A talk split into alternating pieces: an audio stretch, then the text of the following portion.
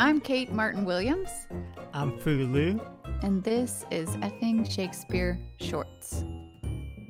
Hey, gang, it's the Effing Shakespeare Virtual Book Tour Edition. We wanted to get out there and see what's happening in the land of books, talk with authors who have books out now, right this second, when it's very hard to be out in the world with a brand new book because you can't actually be out in the world. And one of those people who is all dressed up with a fancy new book and nowhere to go is the incredible Lee Matalone. Her new book, Homemaking, is a sucker punch of gorgeousness.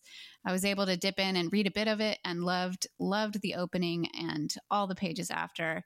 In fact, I have a deep connection to the Blue Ridge Mountains where some of this novel takes place as my grandparents lived at the foot of the Appalachian Trail in the Blue Ridge of North Georgia. So, in a way, this felt a little bit like home for me too. I cannot wait to hear more from you. Lee, welcome to the show. Thank you, Kate. Yeah. Uh, where are you talking to us from? Let's let's just start there and kind of uh, lay the groundwork. Well, indoors, like everyone else, in my apartment in Greenville, South Carolina. I teach at Clemson University, so um, yeah, I live about 40 minutes from there. Uh, and generally, I am in a classroom, but right now I am at home teaching. So and we actually were supposed to talk at AWP, but that didn't happen. What have you been able, I guess, to read or write or or do I don't know bake in the time since AWP, which seems like 450 years ago? Yeah, a long time ago. Yeah. Lots of baking and cooking. I I actually had a chance to do an event in Charleston, South Carolina before this all happened, and I somewhat, I guess, fortuitously bought one of the Alison Roman mm-hmm. cookbooks and have been cooking my way through that, which has been actually a good distraction from things.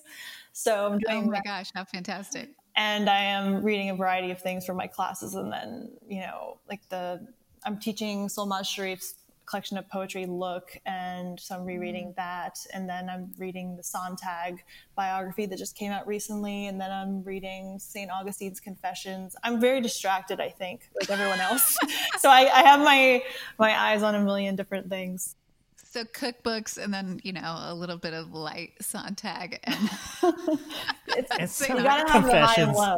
Yeah, you have to have a mix. I think. I think so. Yeah. I mean, before we got on the show, I said I couldn't stop eating peanut butter toast, but at the same time, I'm doing worksheets about figurative language with my kids at the same time. Mm-hmm. It's like that's that's how it is. It's a, a land of fragmentation right now. Exactly. Tell us a little bit about homemaking. So it is my first novel, my first publication. It actually came out right before this in February.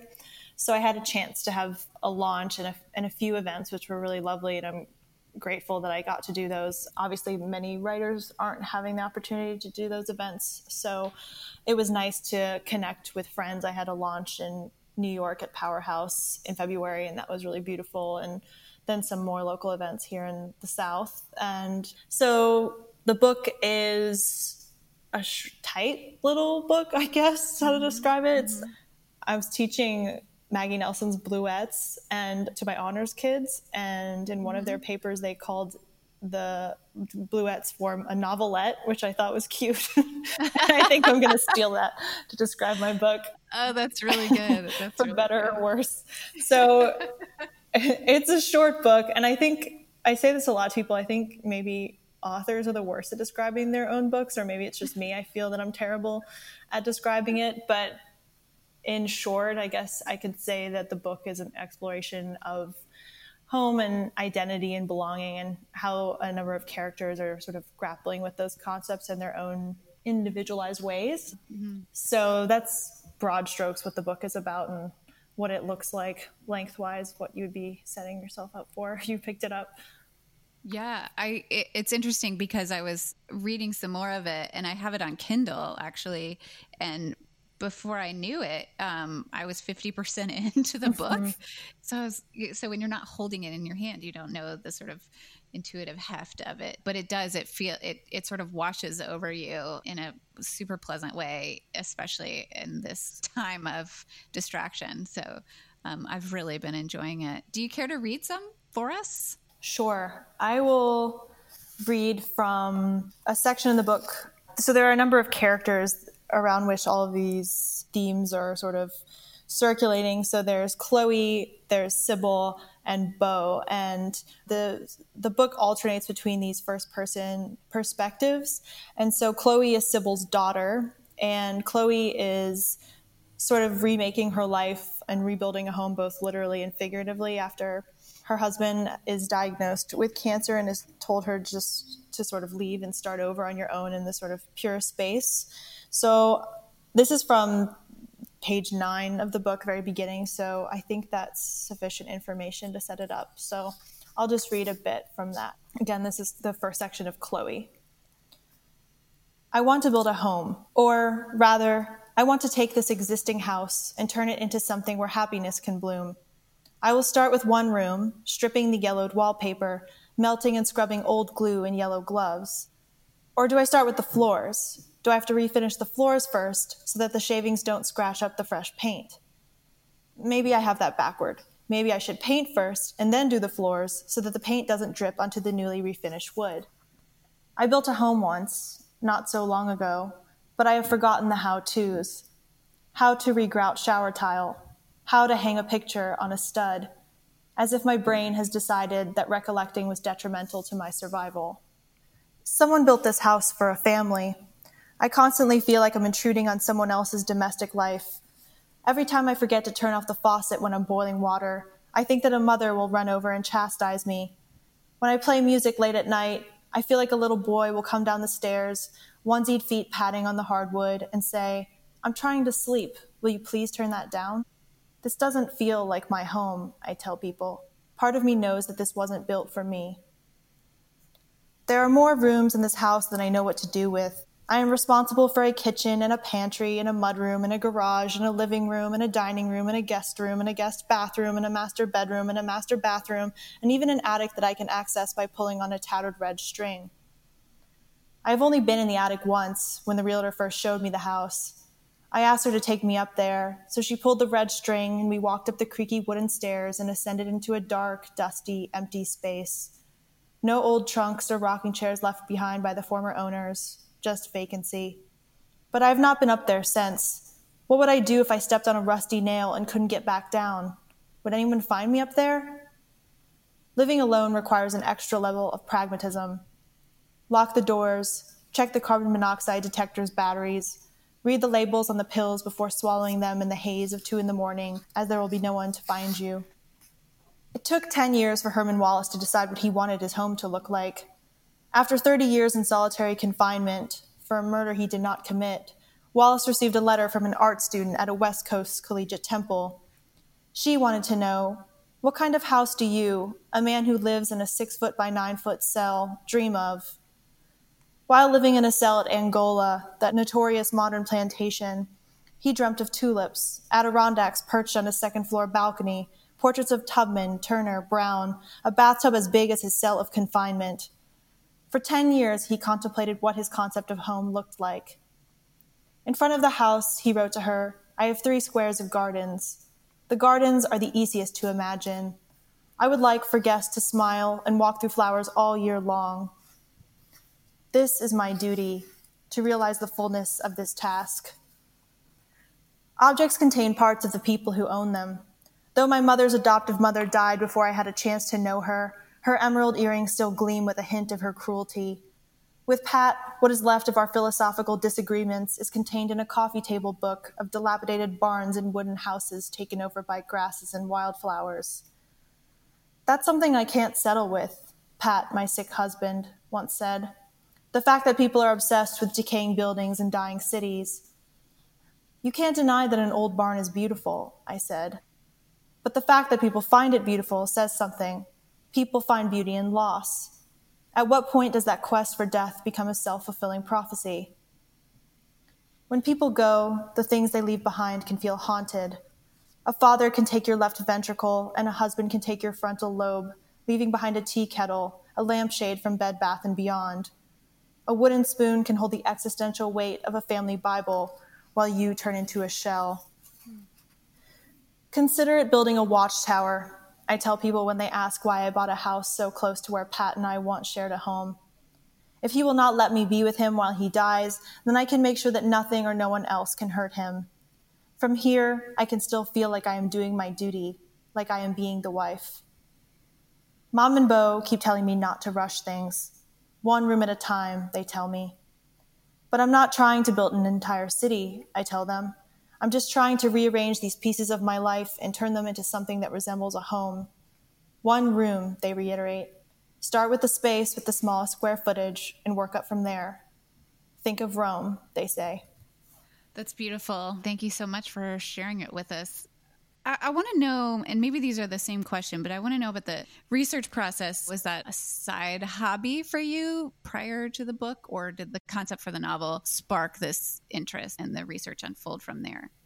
I think they, the, my interest in architecture and spaces and design, all of that was happening at the same time as I was writing. I think my obsessions tend to overlap with whatever I'm writing about at the time. Mm-hmm. So I just happen to be reading these things like Le Corbusier and yeah. uh, Tanizaki and whatever. I mean, I, I get, a, I guess, a little, yeah, granular when I'm interested in something.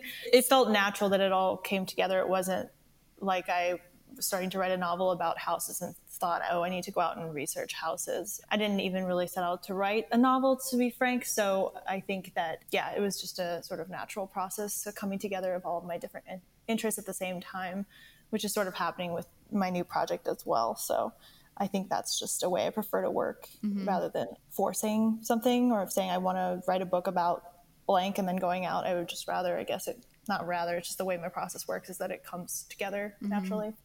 I think we talk a lot on the show about finding the right book at the right time. And this mm-hmm. is de- definitely the right yeah. book at the right time. I know so many people are sort of re nesting or uh, redesigning rooms or, you know, conceiving of a way to change their space that simulates being out in the real world since we have no control outside. Maybe we can control some things inside. And it, uh, it was just a a fantastic echo of that for me to sit down and read. If anyone's out there looking for the right book at the right time, I think this is it.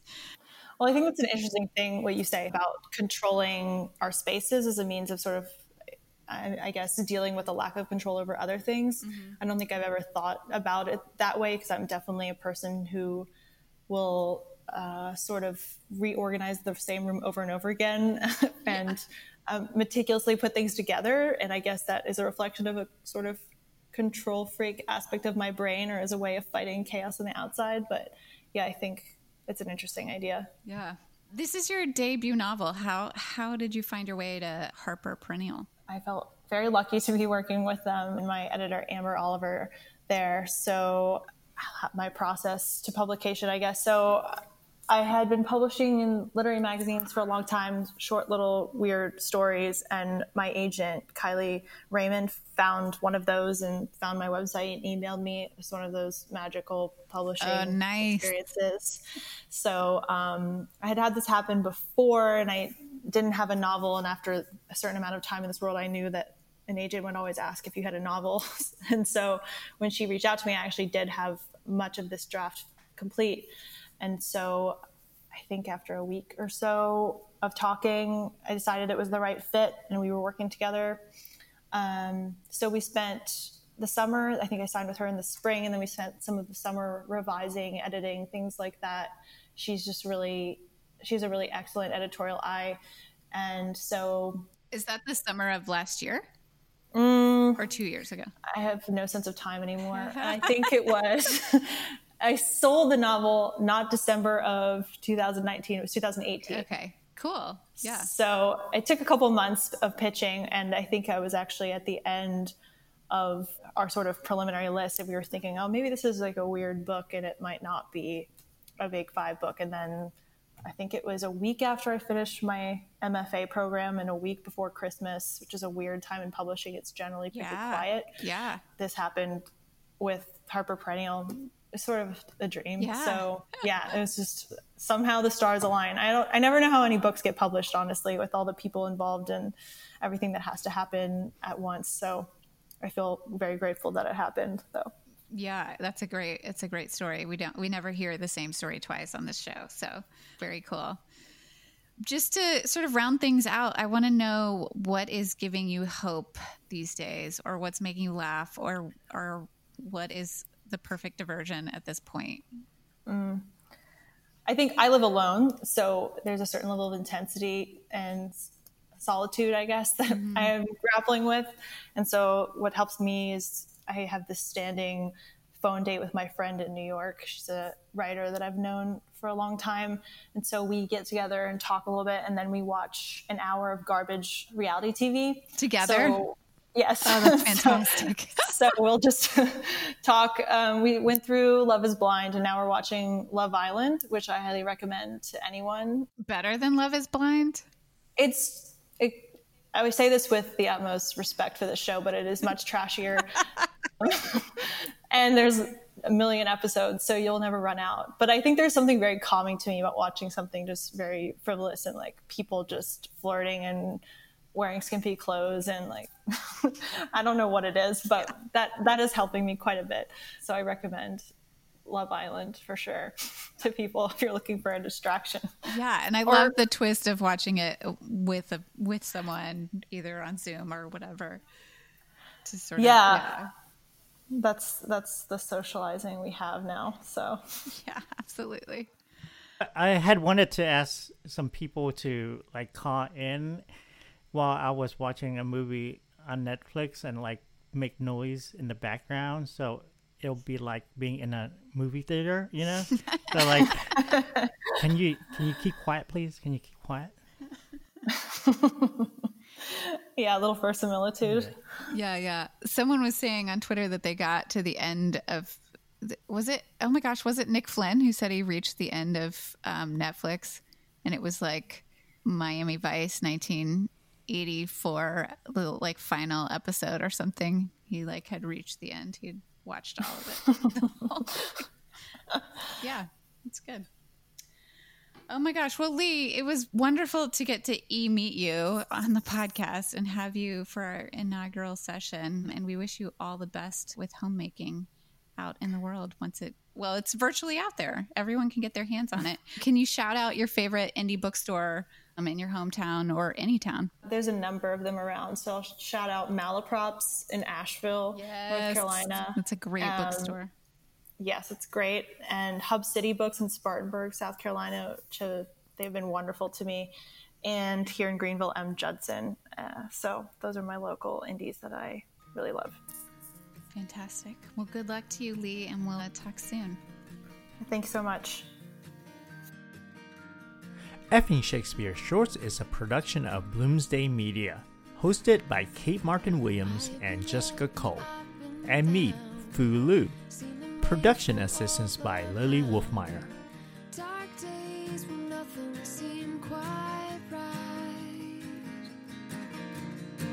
But something about the days with you always make the sky so blue.